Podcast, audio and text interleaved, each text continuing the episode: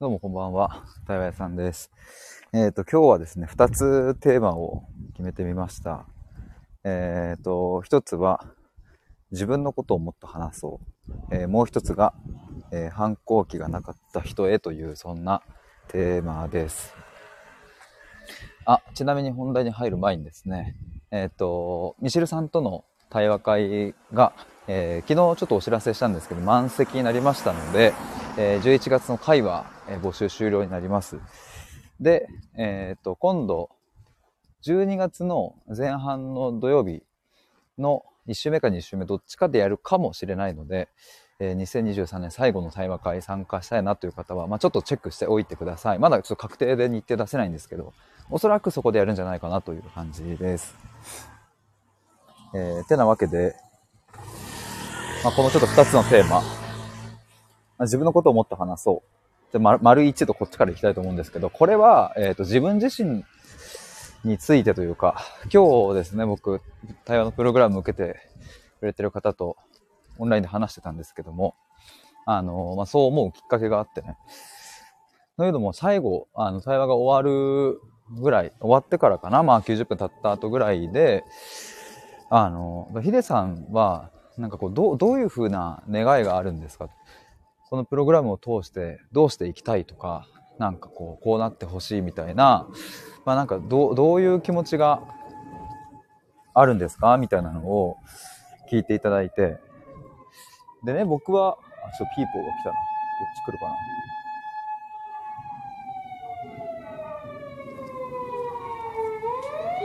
あ、こっち来ました。ちょっと一旦、うるさいね。ちょっと一旦ミュートします。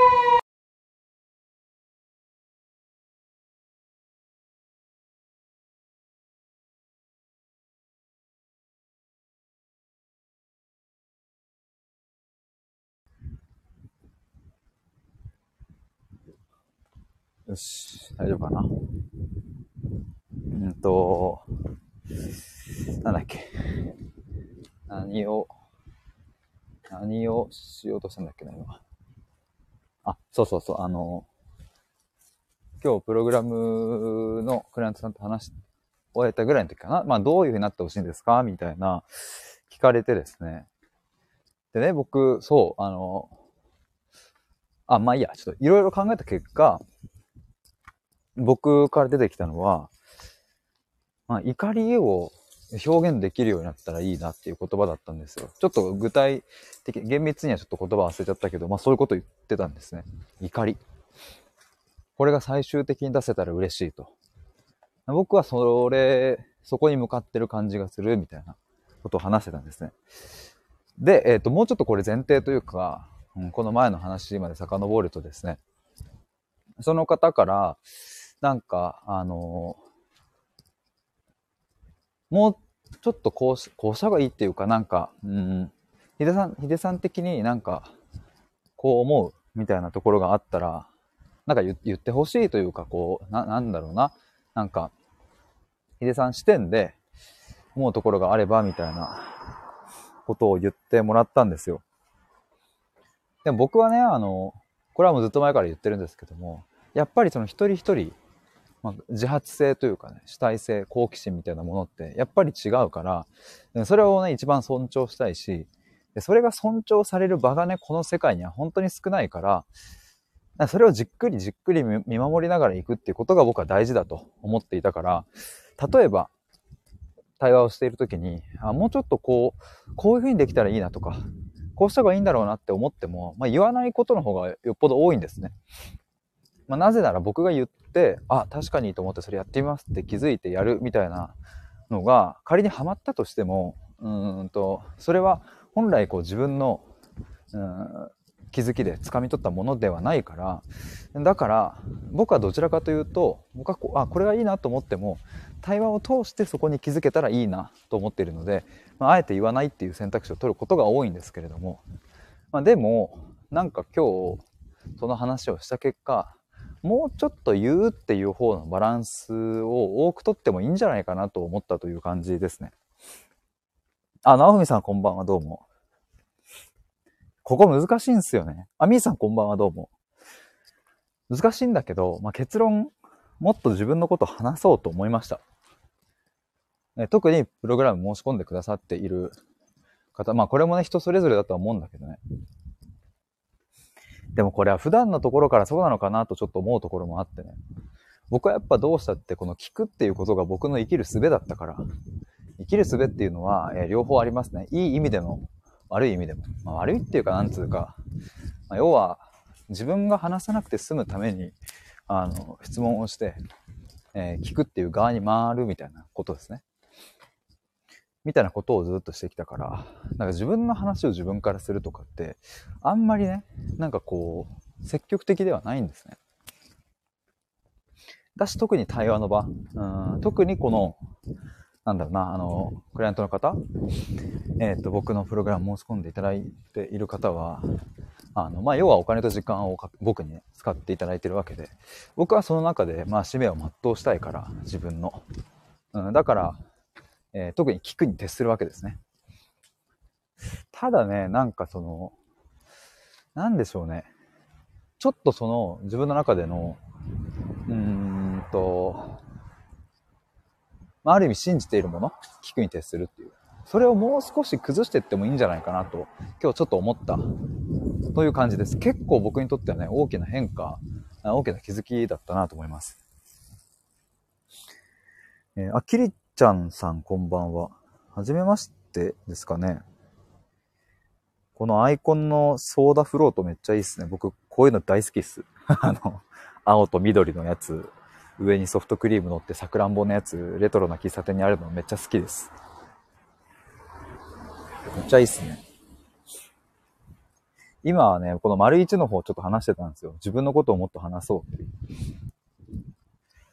いや、僕もあの、対話屋さんという肩書きでね、あの、対話のプログラムを提供して、えっ、ー、と、まあ、本当の自分っていうものが一体何なのかっていう自己探求の、まあ、対話のプログラムをやっているわけですけれども。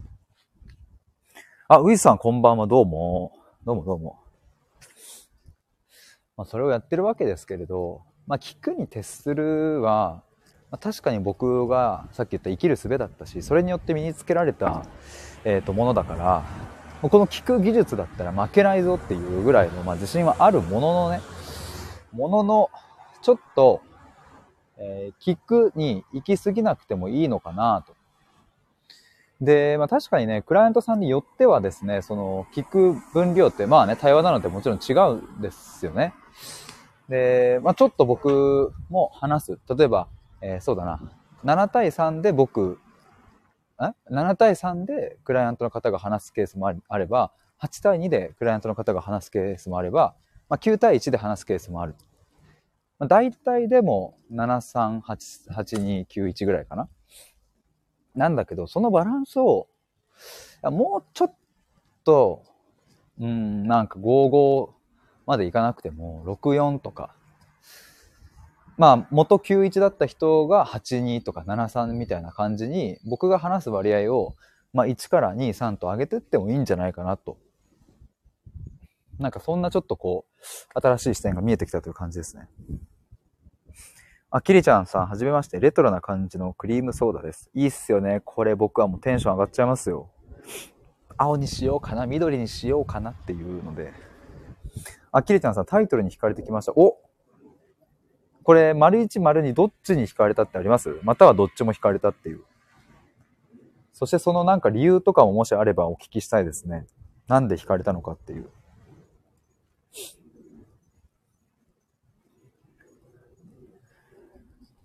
でね、ちょっとあの、そう、この聞くに徹してきたっていうところが、まあ、対話においてね、もう少し話してもいいんじゃないかって今僕言いましたけれど、それはやっぱり対話に申し込んでプログラムに申し込んでくださる人は、まあ、何かしら僕にその興味を持っていただいていたりするわけだからっていう視点もあるし、まあ、あとは僕がうんとこんな風な道通ってきましたよっていうのを、まあ、話すっていうのは、えーとまあ、さっきは主体性とか自発性みたいなものを損なってしまうんじゃないかっていうふうなことも話しましたけどいや逆かもしんないなという気もして。いやむしろ僕この道通ってきたからあの大丈夫っすよ。いやむしろこっちの道で行きましょうみたいなのってうんとなんだろうな。あ行っていいんだそっちっていう。この道通れば、いい感じに進むのねっていうのは、もしかするとより自発性を促すっていう、主体性を促すっていうことにもつながるから、うん、なんかいいんじゃないかなという気もしてきたんですね。あ、キリちゃんさん、自分のことを話すっていうのができないのと、反抗期がなかったからです。なるほど。自分のことを自信満々に話せる人がすごいと思います。なるほど。え、ちょっと丸2の方も、反抗期がなかった人へ。これはね、これもうね、まんま僕に向けてなんですよ、こっちも。こっちもね。僕はちなみに今28で、えっ、ー、と、95年生まれなんですけど、あのー、3年前の、えっ、ー、と、25歳の時に僕は、初めて人生初の反抗期が来たんですね。で、それまでどうだったかっていうと、うんと、まあ、実家に暮らしてたわけですけども、まあ、母親が割とこう怒る時はヒステリックで、えー、父親はあ全然言い返さないタイプだったので、とにかく母親が切れるみたいな、そんな家だったんですけど、なんかね、あのー、そういうことが起きるたんびに僕はもうね、喉元まで上がってきてたんですよ。もう、うるせえみたいな。黙れよみたいな。何回同じことやってんの？クソみたいなことを、あの、もう本当に、もう奥歯までは来てた。奥歯まで出かかってたけど、前歯まで来なかったですね。出なかったんですよ、声が。え、それずっとやってて、一回も反抗、そういう意味で反抗したことがなくって、でただ25の、えっ、ー、と、時、25歳の時に、初めて反抗期、初めてブチ切れましたね。で、その反抗期を超えてからの人生と反抗期を超える前の人生っていうのは、まあまるで違う。本当に違うなと。もう生まれ直した、生まれ変わったと言っても過言ではないくらいな勢いでの変化だったなと思うので。で、今日、そうちょっとね、クライアントの方とそんな話もしたんですよ。だからちょっとこのテーマにしてみました。あ、キリちゃんさん、私の弟と同い年だ。マジっすか？ええー、偶然ですね。だキリちゃんさんも、わりかし近い、まあ同世代といえば同世代ぐらいになるんですかね。まあどこまでを同世代として含むかちょっとわかんないですけども。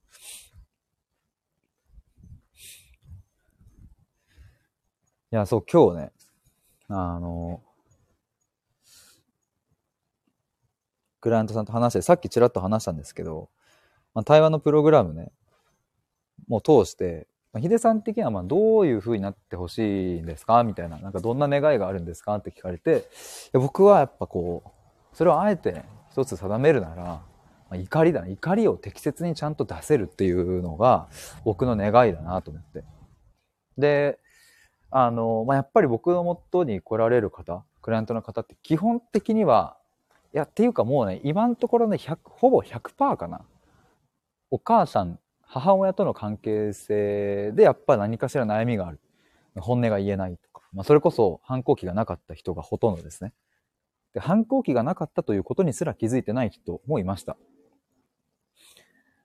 で、やっぱりそういうクライアントの方と関わっていくとですね、そう、先日ね、もうすごい嬉しい報告があったんですけれども、あの、ついに言えたと。怒りをぶちまけられたみたいな。まあ、その方は、まあ、バイクその方はね、なかなか今まで、あ、今までも言えては来たんだけど、またこのタイミングでね、さらに言えたと。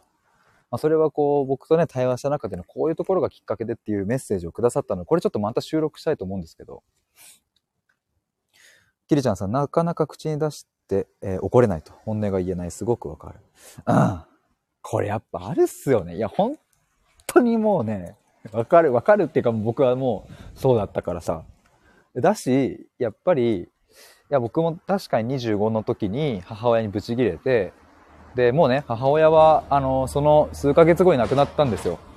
あの、まあ、当時もう、余命1年って言われても1年以上経ってて、癌だったので、だからもう亡くなる4ヶ月前か、にそれをできたから僕は良かったなと。本当に良かったなと思います。なんかそれをせずに、あの、もう亡くなってしまったらさ、もうどこにもぶつけらんないからね、それは。たとえ誰か他の人に話せたとしてもさ、生身のね、母親っていう人間にぶつけられなかったら、まあ、それはそれでね、また違ったいい、えー、人生があったんだとは思うけど。まあね、でもそう、それを言えて、うんと、すごいその後やっぱ変わってった。なんかもう、怒りを出せたことによる、あの、二次的な副作用、いい副作用みたいなのがもうどんどんどんどん広がっていったわけで、まあそのうちの一つに、それこそその、うんと、他者に対して、だから家族とか以外の人に対しても怒りをぶつけられたりとか、あの、怒りっていうのはあれね、その、なんでおらみたいな感じの怒りっていうよりは、いや、それは違うっしょっていう、僕こう思いますっていう、うん、信念に基づく怒りとかね。まあ、あとは高校時代の野球部の同期に10年越しに、うん、当時僕は、あの、前のこういうのが嫌だったんだっていうのを、10年越しにね、地元のカフェで話すみたいなことをやったりとかね。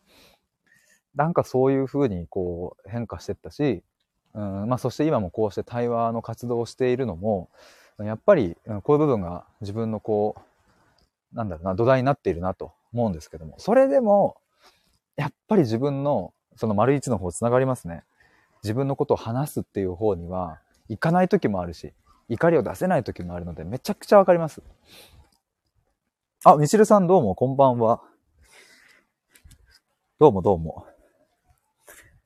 ちょっと今日、プログラムのクライアントさんと話してて、気づいたことというか、もっと自分のことを話してみようって思ったっていう話と、まあ、あと僕、今日そのクライアントの方から、ヒデさんはなんか、プログラム通してどういう風になってほしいとかっていうのはあるんですかみたいな聞かれたので、うーん、どうだろうなみたいな考えて考えた結果、うん、まあ、ここかなっていうのは、いや、怒りをちゃんと適切に出せるっていう状態までいけたらいいなっていう、そういう願いはあるかもです、みたいな話をしてたので、まあそこから話が膨らんでね、やっぱり僕の元に来られる方ってその反抗期がない人、まあ、僕もそうだったけど、みたいな、そんな話をちょっと今してました。反抗期がなかったっていう。で、やっぱり今日そのクライアントの方と話しててね、あの、そう、じゃ怒りを適切に出せるって何かって言うと、まあこういうことでっていうのをなんか演技して実演してたんですけど、その場で、クライアントのズームをつないでね。例えばその、まあ母親からああだこうだ言われると、そのクライアントの方もまあよく聞きますね。なんか、うん、や闇っぽいこと言われるとか、僕の元に来られる方はそういうことを言う人結構多いんですけども、そんな時にね、基本的に皆さんが取るパターンは黙るなんです。何も言わない。今日の方もそうでしたね。あ、また言ってるよって。あ、うざ。また腹立つイライラすんなって思いながら。まあどうせここで自分が何かを言ってもどうせ母親は変わらないし。まあここも何も言わないでおくかっていう。ま、平和にしとこうみたいな感じで、まあ、黙っとくっていうパターンを取る人がやっぱ多いですけれども。まあ僕もそうでしたね。すごくよくわかるんですけども。でね、僕がやっぱ、なんと目指したい部分っていうのは、その、まあ、相手を、まあ、ここで言う母親を、うん、変えるだけの発言をしようっていうことではなく、母親が変わるかどうかなんていうのはもう二の次でよくって、それよりも、もううざいと。お母さんその言い方嫌なんだけどやめてくんないって。それめっちゃ嫌いだわ、私。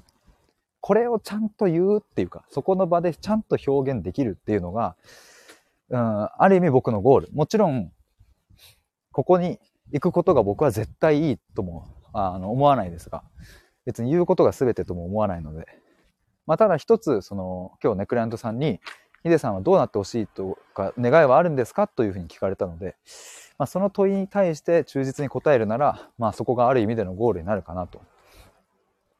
で、別にその怒りを出した結果、母親が変わるかどうかっていうのは関係がない。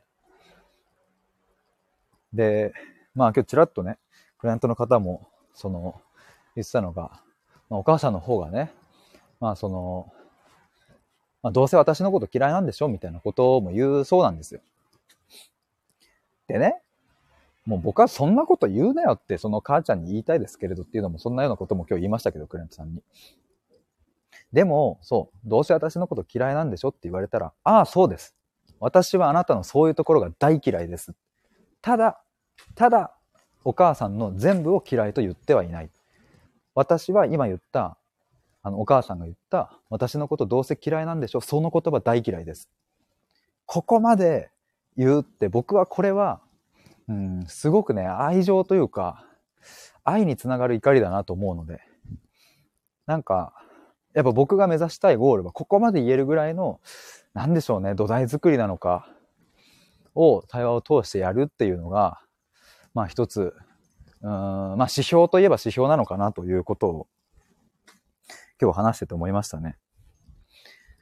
なんかやっぱり今日クライアントの方とも最後話してたんですけども、まあ、あの、うざいとか、イライラするとか、そういう感情を親に持ち合わせてるっていうのは、まあ、あの、すごく簡単に言えば、まあ愛があるからだなと僕は思うんですね。最終的には。奥、奥、奥の底にはね。いや、本当に何もなかったら、あの、まあ、もう無関心だったら、多分イライラさえしないので、だし、言いたいとかいうことさえ思わないのでね。でもやっぱり僕らはどこかでね、うん、家族に対してというか、親とかに対して、本当はもっといい関係性を結びたいとか、うん、思っているのでね。まあ、というか思っている人、僕の元には思っている人が、まあ、来ているのでね。だからどれだけ母親がうざくても、どれだけ、うん、なんか不愉快な言動を取ろうとも、まあそれでも僕の元に来られるクライアントの方は、何とかして母親とうん、いい関係性を結びたいんだって、そういう欲求を持っている方が多いなと思って。だからね、あの、先日、あの、ツイッターの、まあ今 X か、X の方で、あの、無償の愛を持ってるのは実は母親じゃなくて子供の方なんじゃないかみたいなツイートをしたんですけども。結構ね、やっぱ話聞いてると、うん、なんかね、母親ってほんと身勝手な。母親ってって言うと主語でかすぎか。主語でかすぎますが まあ本当に、うん、僕が聞く人はもうほとんどね、ほとんどなんでそんなこと言っちゃうっていう。まあ過去にもちょっと話しましたけど、別のクライアントの方で、小学生の時かな、になんかこう、お母さんに、もう邪魔あっち行ってって言われた一言が、やっぱ今でも残ってるって言ってましたけれども、いや、邪魔だなんて言ってくれんなよ、クソがって僕はそこで思ったからそういうふうにね、なんかまあクソがとは言ってないかわかんないけど、やっぱさ、なんだろうね。いや、もちろんそのね、親も忙しい時とか、ちょっとどうしようもなくね、頭回んなくなっちゃってね、イライラしちゃう時は、それはあると思うし、きっと僕も子供を持ったらそういう時あると思うのでね。いや、でもさ、やっぱ邪魔だ、あっち行けっていう言葉はさ、どんなに忙しくても使わないでしょ。いやてかそこはさ、愛する我が子をさ、守ろうぜって思うんだよな。自分の、なんか忙しくて、自分がイライラしてっていう気持ちももちろんわかるけどさ、愛する我が子にはさ、幸せに育ってほしいって願ってるんじゃないの？だったらさ、邪魔だあっち行けなんてさ、言ってどうすんのよ？って思うんですけれども、まあまあそういうふうに言われてしまったっていうのはもうやっぱ残るわけなのでね。なんか僕は対話の中でそういう話を聞いたりして、やっぱりそれ嫌だったよねって。うざいよね。そんなんだって言わないもんねっていう。もし自分が親になったら。もちろん想像できないだろうって、今お子さんを持たれてる方にはそう思われるかもしれないですけれども、僕の親にはそう思われるかもしれないですけども。まあ、あの、言わないですね。まあ言わないもんは言わないですね。邪魔だというのは。まあまあ、なんかそういう、まあそれこそ僕の怒りですね、こういう部分は。まあなので、えっ、ー、と、ちょっとね、話がいろいろ広がりましたけども、そう、このなんか対話屋さんとして、あ、なんかこんな人に来てほしいなって思うところが、まあこの丸2の部分なのかなっていうのを今日、クライアントの方と話してて、うん、すごく痛感しました。あの、さっきも言ったように、結局僕の元に来てくださる方って、なんか意図せずね、そういう人が、まあ、ほとんどなんですね。やっぱ怒り感情がなかった人。うん、あっても表に出せない人。反抗期がなかった人。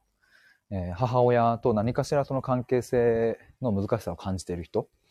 えー、そして一方、父親は、えっ、ー、と、共感性がなかったり、まあ、アスペルガー的なタイプの人がね、多かったりとか。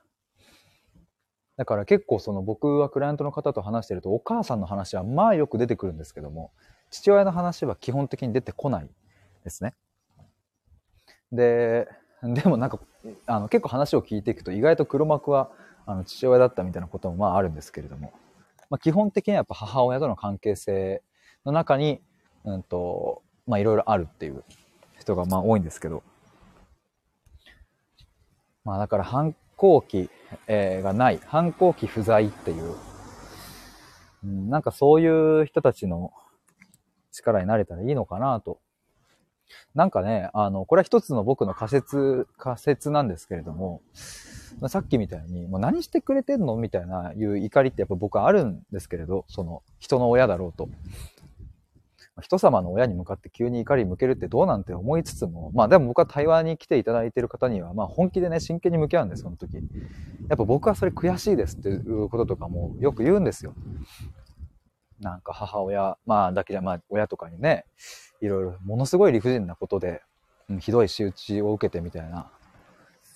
やっぱ嫌なんでね、そういうのなんか。だから僕は、僕の純粋な感情として、すっごく怒りを感じますとか、悔しいですっていうのを、まあ、あの、対話中に言うんですけど、そう、今言ったその一個の仮説としてね、まあ、どうしたら、その反抗期不在だった人が、自分の怒りだったり、そういう、うん、愛に基づいた感情、欲求みたいなのを出せるかって言ったら、あの、そう、今言った僕が出すっていうのを間近で体感するっていうのが、まあ、一個あるんじゃないかなと思って。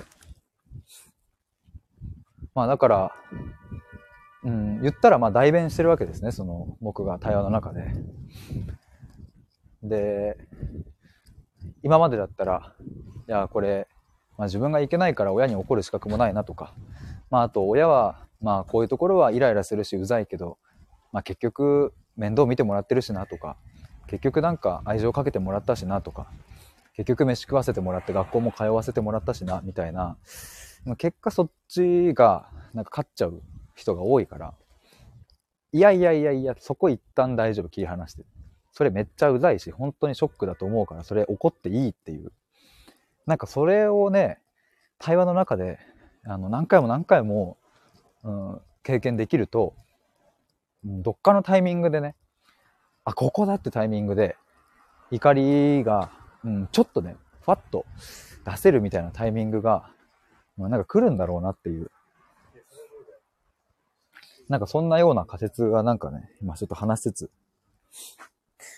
出てきました。あ、牛さんこんばんは寒くなりましたね。この前の画像、動画ありがとうございました。めっちゃすごかったですね、あれ。ポンって急に上がって、お、なんだと思ったら動画になってて、え えー、みたいな。こんなことあるってなって。牛さんのツイッターに、僕とミシルさんの、あの、応援動画って言っていいんですか？あれは。なんか。あの、習字の筆でね、書いたかっこいい文字とともに、いい音楽がついてる動画がね、うさんのツイッターに上がってるので。あういさん見ましたって。ミシェルさん、うっしさんとくわさんとあおさんの関係が好き。あおさんっていう方も。ういさん素敵でしたって。ミシェルさん、いつか3人を見てみたい。いやー、めっちゃ嬉しいですね。僕は早速あの画像を保存しましたよ。でもさすがに僕自分で 待ち受けにしたらやっぱ 自分で自分の待ち受けはちょっとあれかなと思って大切に保存しました ちなみに石るさんの方も保存しました。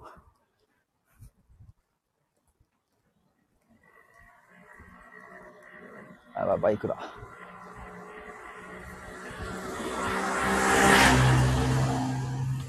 そうだ、ちょっと、さっき言ったクライアントさん、あの、嬉しい報告があったっていう、その内容を、ちょっと今読もうかな。あの、これ紹介してもらっていいですって言われたので、マジっすかっていうことで、ちょっとまた改めて収録取りたいとは思いますが、ちょっと読みたいと思います。うんと、ここら辺かな。まあ、去年、とかに話していた方なんですけれども、えー、まあ、対話したその後の物語を伝えさせてくださいっていうので、えー、こんな風な文章をいただいてます。えっ、ー、と、母や夫や親戚と話すとき、無理に笑わなくなり、嫌だなって感じたときには黙るようになりました。無理にその場の空気を保つための言葉を探さなくなりました。あと、え思ったことを、え相手が受け取りやすいだろうなって私が勝手に予測して、え選んだ言葉に変換して伝えることもだいぶ減りました。え相手が今受け取れなくてもいい、私は私の思いをまっすぐに伝えようと忖度や遠慮をだいぶしなくなったんです。えー、どうせ私の本音を言っても伝わらないから言っても無駄だし、という思考回路だったのが、伝わらなくてもいい、これが私の思いだからと思えるようになったんです。えー、これはたとえ相手との関係が悪化したとしても、それはそれでいいと思えるようになったことと、えー、もしかしたら伝わる時が来るかもしれない。でもそれが今ではないだけかもしれない。変に寄り添わないで待とうと思えるようになったことが大きいのかなと。それから私がえー、ヒデさん対話を通してもらったものは、新しい思考の癖と言葉だと思います。えー、今までの思考の癖に気づくところから始まり、なんでその癖がついたのか理由を知り、対話を通して新しい視点や考え方を知ることができたからこそ、自然と新しい思考の癖がついていた。えー、もう癖なので自分じゃ気づかないし、えー、一人で直すのむちゃくちゃ難しいですよね。その無意識の領域を意識できるようになると、本当に見える世界が変わるなって感じています。あと言葉といったのは、えー、自分の行動を変えてくれる起爆剤になったり、自分の背中を押してくれる心のお守りになるっていうことを実際に感じられたからですと。まあ、実例で言うと、えー、ヒデさんが言ってくれた透明な怒りという言葉が私の中にずっと残ってたんですけど、この間母に思いを伝えるときに、透明な怒りを伝えようってふと思い出して、えー、お母さんのその言葉は私にとって涙が出るほど悲しい、苦しい、そんな言い方されるのは傷つくよ。大好きだから傷つくし嫌だ。と真顔で泣きながらまっすぐ目を見て伝えたんです。えー、母はその場で黙ったままでしたけど、数日経ってから LINE が来て、あなたの幸せはあなたが決めればいい。あなたが生きてるだけで私は嬉しい。笑顔でいてくれたらもっと嬉しいと言ってくれました。その LINE を読みながら子供みたいに泣きじゃくりました。大人になってあんなに純粋な涙を流せるなと思ってなかった。きっと子供の時に流したかった涙だったなと。えー、こんなことが起きるなんて2年前は想像もしてなかったです。大嫌いなところもあるけど、総じて母は私を愛してくれてたし、私も母を愛している。えー、と、ヒデさんが言ってた言葉が少しだけ分かった気がしました。え自立した愛のある温かい人という言葉もずっと私の中のお守りでした。事実はどうであれ、そう解釈してくれる人がいる。えそれが自分にとって心の支えとなるし、自分の軸として置けたんです。誰かの言葉にぶれそうになっても、自分の思いを信じようと思えた。これらの、え自分の体験を通して思うのは、ヒデさんはクライアントさんに対してコントロールではなく、愛で言葉を伝えてくれる人なんだと思います。愛とは、どれだけその人と向き合おうとしたのか、えなのかなとも思います。自分への愛、他者への愛、会社への愛、動物への愛、いずれにしてもどれだけ真剣に向き合おうとしたかなんじゃないかなって最近思うんですよね。だからこそ真剣に対話してくれること自体がもう愛だなって思うんです。えー、と、私のなり、私なりの解釈を長文で送ってしまいましたが、一番伝えたいのは感謝です。本当にありがとうございました。という風な内容です。いや、バーっと読んでしまいましたが、聞いていただいてありがとうございました。あ、うっさ、前からクワちゃんの字を活かしたいと思ってて、ヒデさんとミシルさんの宣伝にもなるなと、なると思って掛け合わせてみましたと。いや、ありがとうございます。むっちゃかっこよかった。と、あと、うさも言ってたけど、あの、文字の色？色めっちゃ僕も好きと思った、あれ。むちゃくちゃよかったです。あかなさんこんばんは。ミシルさん、クワちゃんマジです。ぜひ。今ちょっとでも読んだのが、そう、あれですね。さっき言ってた、その、透明な怒りって部分かな。これはね、その、今回のメッセージを送ってくださった方と対話してるときに、うんと、どういう流れだった？これね、でも、YouTube でも話したな。ちょっともう一回見返してみよう。なんか話の流れで僕がね、その怒りの中でも透明な怒りを伝えられると、まあいいですよねっていう話をしたんですよね。なんか濁りのない一点の濁りもないあ怒りっていう。まあそれが今日のライブ配信の中で言った言葉と紐づけると、まあ愛につながる怒りっていう。欲望にまみれた怒りではないっていうことですね。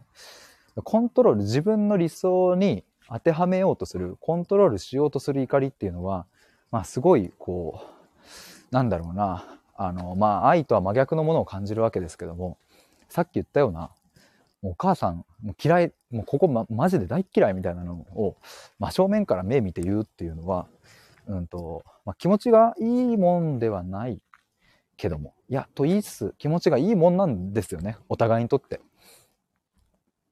まあ苦しいけどね。苦しいけど、なんだろうな。まあそれくらい言えるっていうのは、うん、なんかとっても、まあ、愛につながってる怒りだなと思うんですけれども、まあいかにしてこの愛につながる怒りっていうのを出せるかっていうのが、まあ結構なテーマだなと僕は思っております。だからね、まあさっき読ませてもらったメッセージの中で、うんと、どこだったかな。ああ、このクライアントの方がね、言ってた言葉が、お母さんのその言葉は私にとって涙が出るほど悲しい、苦しい、そんな言い方されるのは傷つくよ。大好きだから傷つくし、大好きだからこそ傷つくし嫌だと。まあ、真顔で泣きながらまっすぐ目を見て伝えたっていう。いや、これほんと良かったなと思います。なんか、うーん、それがね、それができた時になんか、あの、なん、なんつうんだろうな、人生の歯車っていうか、何かがカチッとはまって動き出すよなと思って。だからまあその方は、その別に対話のプログラム的にね、あの、何ヶ月もずっと関わってっていう関わりじゃなかったけれども、それでもね、こう定期的に、まあ僕は去年とか一昨年は単発で対話をお受けしてたので、うん。まあなんか、そうだな。その中でもこうやって僕の言葉をお伝えできてたのは嬉しいなと思うし、でもそうだな。ちょっと今日の丸一のところにもつながりますわ。なんか、自分のことをもっと話そうっていうのは、これは僕自身がそう思うから、ここに書いたわけですけど、なんかね、うん、結局自分がちゃんと選んで、相手に伝えた言葉っていうのが、なんか今でもこうして、まあ、心の守りっていうふうに言ってもらえるように残っているっていうのが、まあ、言ってもらえたので、まあ、だとしたらね、なんか、自分も聞くに徹するっていうところは、まあ、そのスタンスを持ちつつも、うん、なんかね、自分が感じること、率直にその場で思うことを、うん、もう少し体重乗っけて伝えていってもいいのかなというふうにちょっと思った次第でございます。ミシェルさん、スピッツの愛の言葉を選んだセンスがエグかったと。実際ミシェルさんは本に合うクズ系の曲でヒデさんっぽい曲なんだろうと探してみたら、愛の言葉いい感じかもってなりましたと。いや、嬉しいな。そういう風に考えてもらって。桑さんこんばんは。桑はやっぱカエルの桑なんですか？カエル好きなんですか？牛ガエルなんですか？もしかして二人で。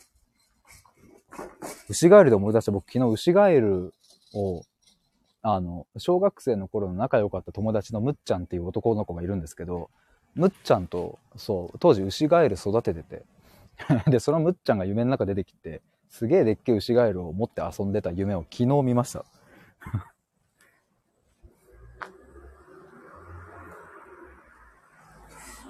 夢で見たやつをね、いつも LINE にメモってるんですけど、ああ、それ書いてなかったかな。あ、書いてあった。むっちゃんが牛ガエル触ってたり、他にも爬虫類をみんなで回して触ってた。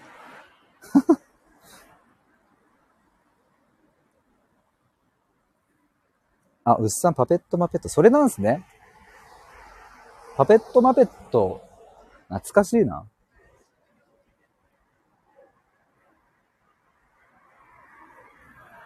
くまさん、カエルは好きじゃないんです。好きじゃないカエルの顔文字っていうか絵文字を名前の横に置くっておもろいっすね。パペットマペットつながり。あ、牛さん、いや、全然違うんですけど、最近気づきました。パペットマペットやんって。意図せずパペットマペットになったっていう。いや、あの人の声とかもなんかすげえ覚えてんな。パペットマペットって言って。なんか口パカパカパカパカみたいなしてさ。エンタの神様とかでよく見たのかな？この男つって。なんか、くるくる回ってるやつ。エンタの神様懐かしいな。え、ちょっとパペットマペット調べてみよう。うわぁ、懐かしい。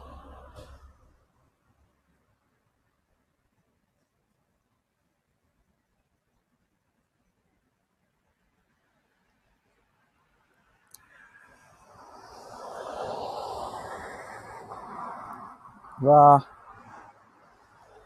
ちょっと今僕ググって画像検索しちゃってるんですけど。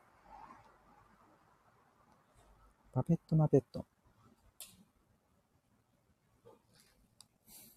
あ、もみじさん、さん、こんばんは、どうもどうも。今ですね、パペットマペットの話をしてました。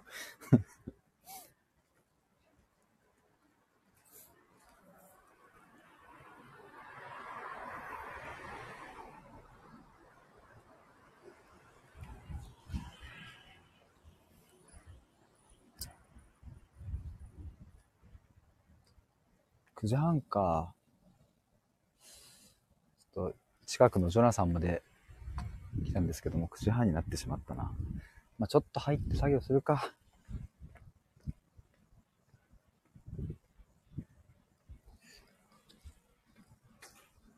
あ、そういえばミシェルさん、対話会、いい感じに決まりまして。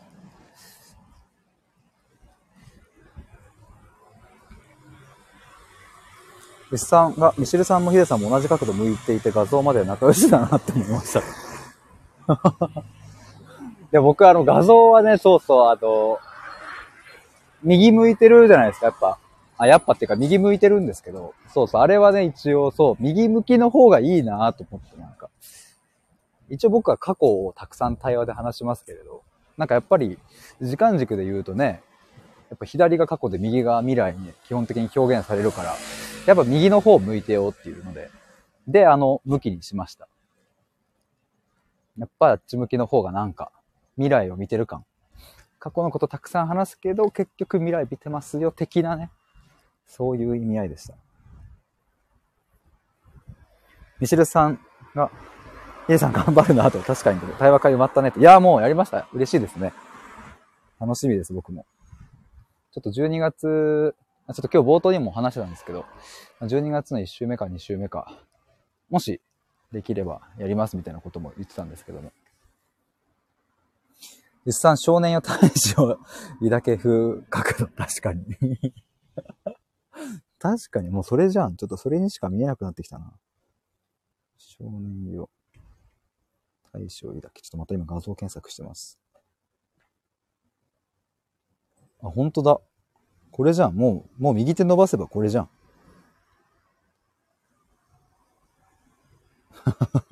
しかも背景も青だし。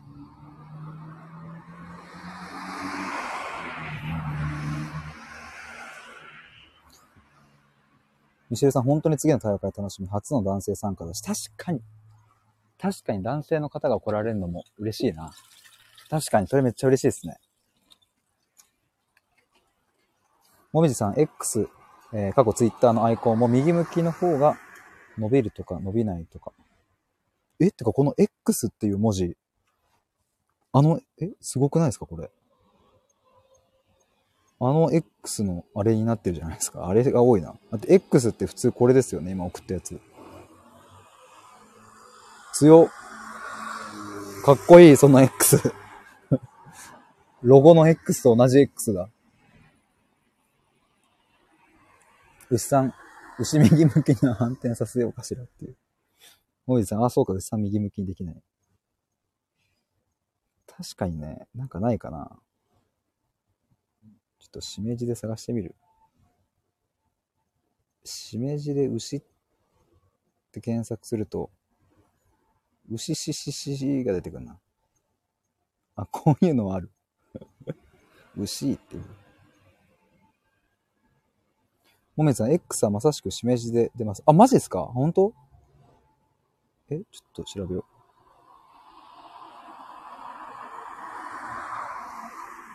う。ああ、でも俺の方まだ出てこないな。なんかあれかな？バージョンによって違うのかな？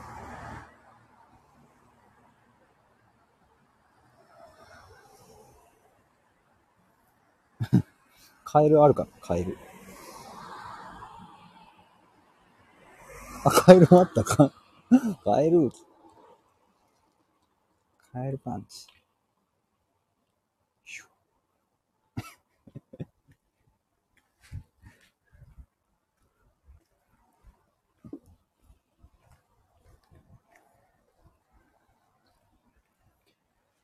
うわぁ。ちょっとマジで発信、ちょっとね、YouTube とか、マジあと文章ノートとかで、ちょっといろいろ今日頑張ろうっていう風に思ったっすわ。なんか、いや、音声に関してはね、うん、なんかやっぱ音声は自分に一番こう、合ってるなと思うのでね、なんかこう、継続できるんですけれども、やっぱ動画ってなるとやっぱね、そもそも編集がある前提で話さなきゃいけないから、というかまあ動画で見られる前提で話さなきゃいけないから、やっぱね、なんかこう、自由度がちょっと落ちるしね。でもちょっと今考えてるのはもう、なんか、今最近家のね、一角でカメラ構えて撮ってるんですけど、座って。いや、なんかもう、あれだなと思って、なんかもう立って話そうかなと思って。で、なんかもう、そう、どっかの会議室あの、ホワイトボードがある会議室を押さえて、会議室にも書いて、もうなんか、思うようにバーッと話すみたいな。またやっぱ家の中だとね、ちょっとどうしても声のボリューム落とさなきゃいけないとかもあるから、そういうとこも気使っちゃうんですけど、いやもうちょっとやめにしようと思って。なんかもうもっと等身大で出したいな、自分をという風になんかなってきてね。ちょっとそんなことを思い描いております。牛さん、そういえばヒデさんお名前削除されたんですか？ああ、そう。対話屋さんになりましたそうそう、この前、あの、肩書きを一緒に考えようの会を、あの、7月に主催してくれた、あの、知り合いがいるんですけど、その人がヒデさんのその後をちょっとまたみんなで話そうよとかって言ってくれて、なんか、ズームで対話会したんですけど、そこでね、なんかもう、対話屋さんでいいんじゃないかみたいな話になって。いや、なんか、いや、対話屋さんってもうすごくいいじゃんっていう肩書きとしてって言ってくださってね。で僕もまあいいかなと思ってきても、し、その中で言ってくださったのが、まあもう対話屋さんって極めてシンプル。たこ焼き屋さんですみたいな。たこ焼き売ってますぐらいシンプルで。わかり、わかりやすいというか、逆にどんな対話してるんだろうって興味を持つ人は持つからいいんじゃねみたいな話になって、まあ確かになってなり、の上で、対話屋さんのヒデってなんか、ヒデの方インパクト薄くねっていう話になって、いや、それ僕も前から思ってたんですよっていう話になり、もともとツイッターとかもヒデ、えー、縦棒対話屋さんだったのを、対話屋さん縦棒ヒデ棒、ヒデ棒じゃねえや。対話屋さん縦棒ヒデに返して。だけどもうなんか、いいやと思って。もう自分の、もう、そもそもの本名、もう原型を何も出さない。とりあえず対話屋さんでいいや。物産字を書くとき、対話屋ヒデさんにしてしまいました。あ、全然全然嬉しい嬉しい。あの、対話屋さんヒデさんだとね、なんかあれだし、対話屋さんヒデでもなんか語呂悪いし、え、むちゃくちゃ一番いい語呂にしてもらったなって僕思います。対話屋ヒデさんって。縦棒、ひで棒わらず。そう、だからもう、そう、なんかね、僕ね、最近その、初めましての方に会う機会もあったりとかするんですけど、なんかま本名ってあんまり意味なしてないなと思って。なんか特別名前がさ、すごいさ、かっこよかったりとか、印象的だったら、え、面白い名前だねとかあるけど、なんかもう本名って別にその、相手の記憶にそもそも残んないなと思って、なんか別に本名を言わなくてもいいんじゃねみたいな。いや、むしろ、はじめまして、あの、対話屋さんですって言って、た、対話屋さんみたいな。な、名前は、あの、対話屋さんって呼んでくださいっていう。対話屋たいちゃんでよろしくお願いしますとかって言って、なんならたいちゃんって呼ばれてた方がなんか、いいんじゃねっていう気もしてきて。別になんかさ、自分の本名は別に自分でわかる、わかるっていうか自分で持っときゃいいだけで、なんか別にこういう活動の場というかね、うん、なんか知ってほしいなって思う場所では別に対話屋さんでいいか。対話やタイちゃんでいっかっていう。タイちゃん、タイちゃんいいっすよね。かわいい、なんか。なんか、対話屋のタイちゃんです。よろしくお願いします。あ、どうもどうもって、タイちゃんですって言って。あの、普段は対話屋さんっていう名前なんですけど、よかったらタイちゃんって呼んでください、みたいな。本名何もかすらねえっていう。でもタイちゃんっていう。そっちの方がいいかなってなってきました。桑さんかわいい。そう、対話屋さんのヒデですってね、僕前からね、ずっと語呂がね、嫌いだったんですよ、なんか。語呂がずっと気に食わなかったんですけど、あ、もうどうも対話屋さんですって。あ、僕対話屋さんって言いますって。たこ焼き屋さんですみたいな。ケーキ屋さんです。お花屋さんです。そして僕は対話屋さんです。ラーメン、つけ麺思い出したね。でもそれでいっかなってなって、ヒデを消します。ね、消しました。うっさん、IQ ありますね、タイちゃん。ね、対話屋タイちゃんだもんね、なんか。なんかラーメン屋の店主みたいだね。今日も来たよ、タイちゃん、つって。クワさん、対話を提供っていう。うっさん、クワちゃん書き直さなきゃ。対話やタイちゃんで。ぜひお待ちしてます そう、だからね、あの別にヒデって呼んでほしくないとかではないので、あの、ここまで出会った皆さんはぜひヒデさん、ヒデと呼んでもらえれば嬉しいんですが、これからなんかちょっとまあ確かにと思ったので僕はヒデを消してみたという感じですね。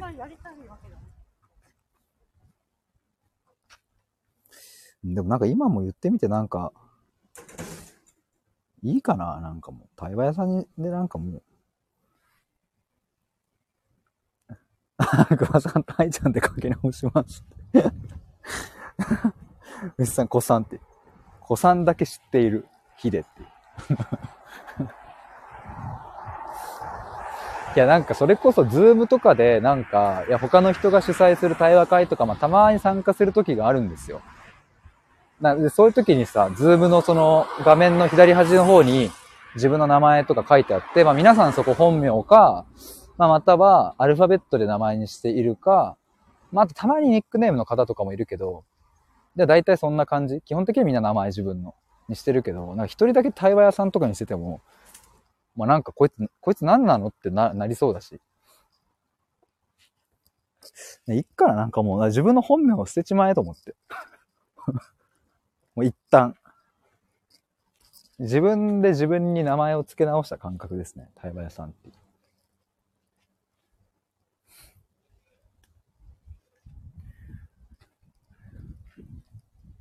いや、だから、わかんないな。で、対話やタイちゃんで行こうかな。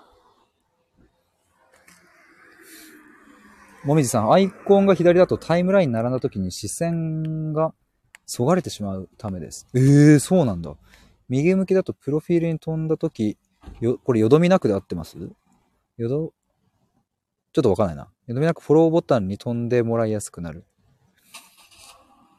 あ、はい、よどみなくと。ありがとうございます。よどみなくフォローボタンに飛んでもらいやすくなる。へえ、もちろんフォロー率を計測してみなければわからないものですが。そうなんだ。へえ。でもなんかそういうのありそうっすね。自然と左に向いちゃってみたいな、そがれちゃうっていうのは。確かにね、アイコンは左に並ぶわけですからね。ええー、確かになああ、でも今ちょっとツイッター開いてますけど、確かに。右向いてる方がなんかいいかも。うん。なるほどね。ありがとうございます。でさん、LINE のスタンプとかも右向きで作った方が相手に話しかけてる印象になるらしいですね。あー、確かに。もいじさん、すみません、タイムラグは。あ、とんでもない。なるほどね。確かに確かに自分の方では自分が送ったのって右側になるけど、相手の方では左側に表示されるからか。そっかそっか。なるほどね。そういうの大事っすね、なんか。